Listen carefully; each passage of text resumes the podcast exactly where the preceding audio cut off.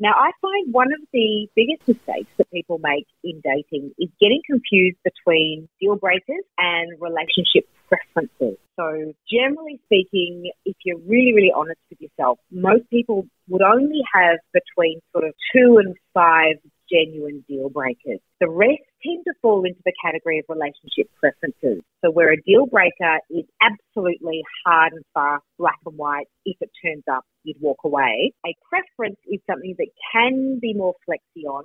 And, you know, if some of the good foundational stuff is in place, you might forgive it. So this is very much based on all the research around compatibility and, and what it tends to, to show up every time this research is done is that the things that predict the best compatibility are shared or aligned values, common lifestyle preferences, and interestingly enough, being able to laugh together. To stay across the latest in entertainment, stars, and reality TV, download the Hit app now.